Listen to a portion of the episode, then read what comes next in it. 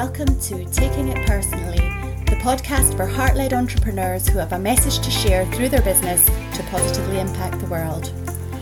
I'm Elle Turner, writer, business mindset mentor, mother, and lifelong learner who wants to show you that when business is personal, that's when it can really make a difference, not only in your life, but in the lives of those around you and in the wider world. I'm on a heart led mission to harness the power of thought leadership, mindset, and personal growth to help you express your heartfelt, soul led message with confidence to the world and grow your own impactful business.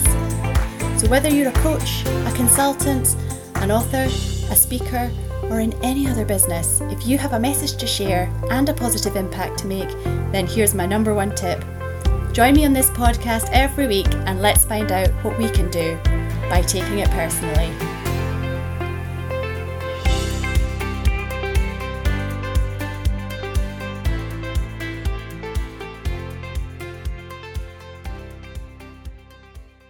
Welcome or welcome back to the podcast where we talk about all things entrepreneurial leadership and mindset so that you can grow your heart led, impact driven business and live the life that resonates with you, that is in harmony with you at a heart and soul level. Well, hey there, how are you today? It's Elle here from elleturner.me. Delighted to be back with you again for another episode of Taking It Personally. Today, let's just dive right in because I want to talk with you about mindset and some common myths or criticisms of mindset that might be affecting the way that you think about mindset work and its usefulness for your business. The reason I'm bringing this to you today is that there's no question in my mind that doing mindset work is important as a business owner. No question at all. You may have heard me say before that I feel I learned that the hard way when I started out in online business a few years ago. I thought, well, that sounds nice. I'll get into that when I've figured everything else out. But also because there's a way to look at mindset work within a business context and as a business activity that underlines or increases its value. And I'll explain what I mean about that in a minute. What I've seen in the online space and Another reason that I want to talk with you about this today is that obviously mindset work is viewed in different ways, but I see it criticized as ineffective when people are talking about it in a context that it's not meant to be used for.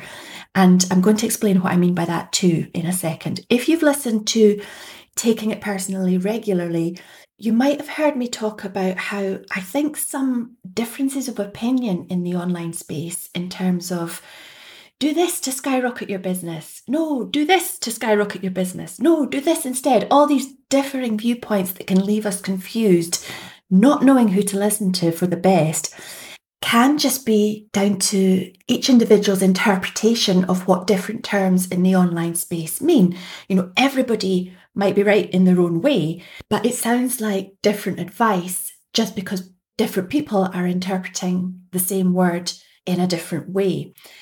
My overall point with this is that, you know, that phrase about judging a fish by its ability to ride a bicycle or climb a tree and it's going to think it's stupid instead of judging it by its ability to swim. I feel that happens with mindset or mindset work as terms too.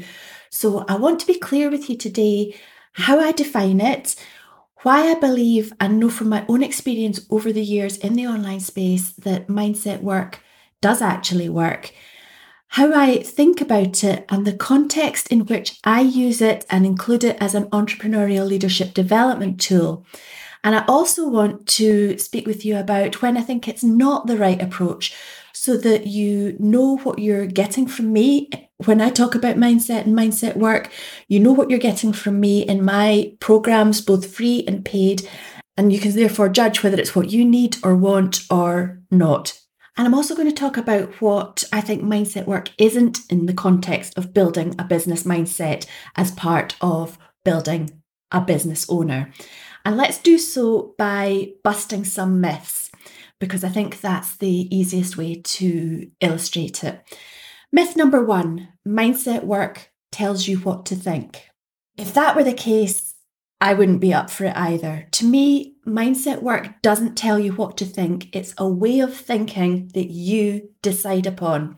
And in the context of business, it's a way of thinking that you decide upon that supports the action you need to take in your business in order to achieve your business goals.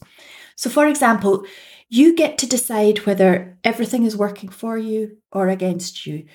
You get to decide if your business challenges are opportunities to embrace or obstacles to fall over.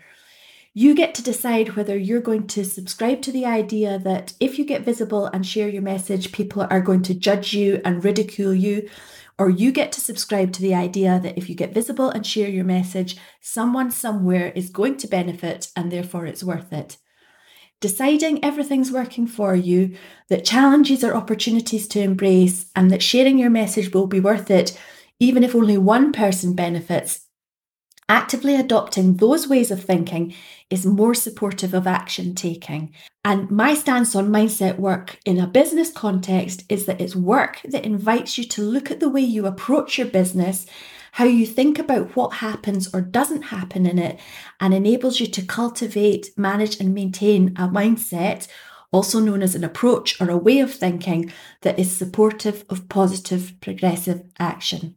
The shortcut to that positive way of thinking is affirmations, for example, but I see them as part of the maintenance phase and that there's work to do beforehand in relation to reframing the thoughts that aren't supporting you in taking action in your business and also what you can get on board with. It's not about brainwashing yourself with positive statements, even though, depending on the circumstances, and that's the, the crucial phrase, depending on the circumstances, there is some benefit and boost of motivation in positive statements. Myth number two mindset work is an airy fairy, nice to do activity that I don't have time for. I get this, especially because the outputs from mindset work are intangible insofar as it's a way of thinking that enables you to approach action with sustainable and positive energy. That's an intangible outcome. Mindset work helps you think more clearly, it helps you trust your decisions, but that feels a bit woolly too. However, you can trace a line from mindset work to a tangible outcome. For example, Mindset work helps you think more clearly. Therefore, you make a decision rather than faffing around in analysis paralysis. You trust yourself to take action on that decision, and you have sustainable and positive energy that allows you to see that decision through until it produces results you can objectively evaluate. Without the mindset work, you could trip over any part of that chain.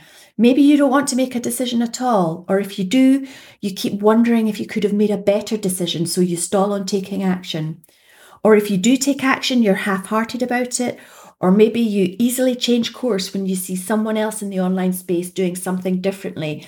And because of all the indecision and looking at everyone else, you're tiring yourself out with internal conflict so you reduce your ability to have the stamina to see strategies through until they produce results you can objectively evaluate. It's the mindset work that leads you through the chain of events to the tangible outcome. It's the mindset work that helps you keep the faith as you walk your business path. And that's a crucial part of business leadership and not airy fairy at all.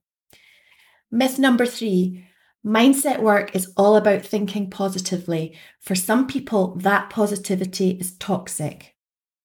Now, I understand this too, and I believe that there are times when what's billed as mindset work can look like this. It goes back to the idea that mindset work is just about slapping affirmations on the top of fears or forcing yourself to believe things that you just don't think. I hope you'll have heard from what I've said already in today's episode that I don't believe that to be what mindset work is, and it's certainly not the way that I operate it. Having said that, I think it can be called out as toxic positivity when mindset work isn't the solution to the problem that you have or the issue that you're facing.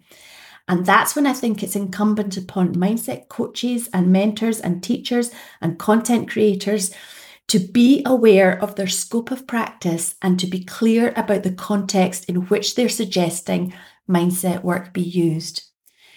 Mindset work isn't a trauma treatment, for example. It's not an alternative to seeking medical or other professional advice. And it's the provider's work to be clear on their scope of practice. I've always said that I've got no medical qualifications or background and that none of my work should be used as an alternative to seeking the treatment you need.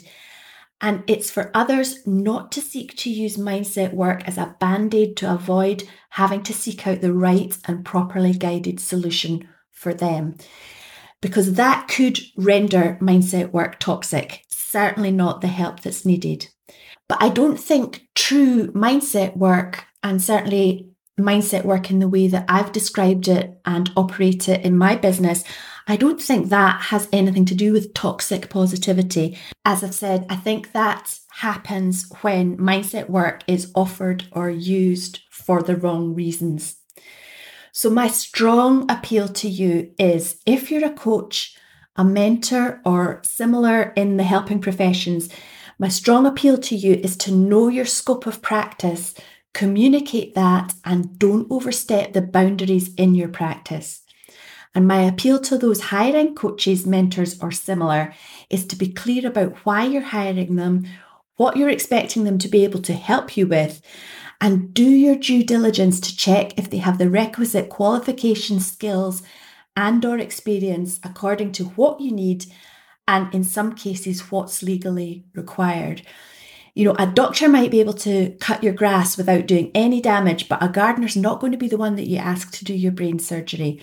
Similarly, a therapist who has their own successful business might be able to help you as a business coach, but a business coach is not the person to help you overcome trauma, for example, unless they're also properly qualified, experienced, and licensed to work in that area. Does that make sense? So, what do you think about my take on these mindset myths?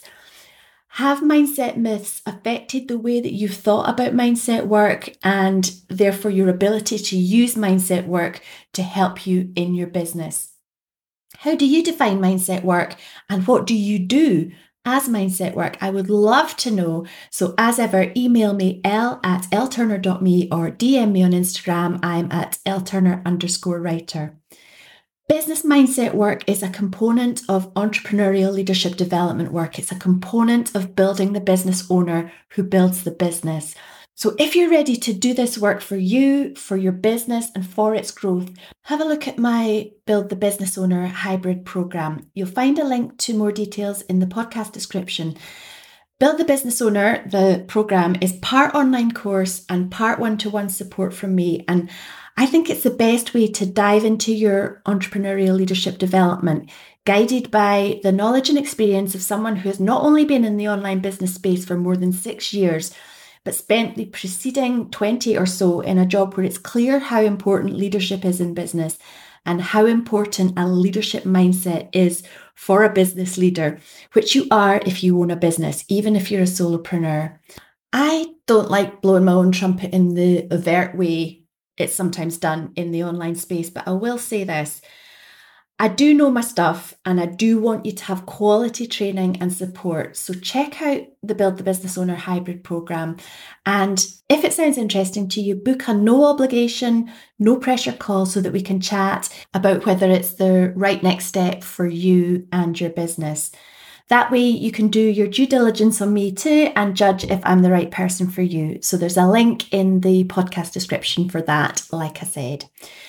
And just before I go, if you've enjoyed today's episode of Taking It Personally and got some value from it, could I ask you to consider leaving us a review on Apple Podcasts?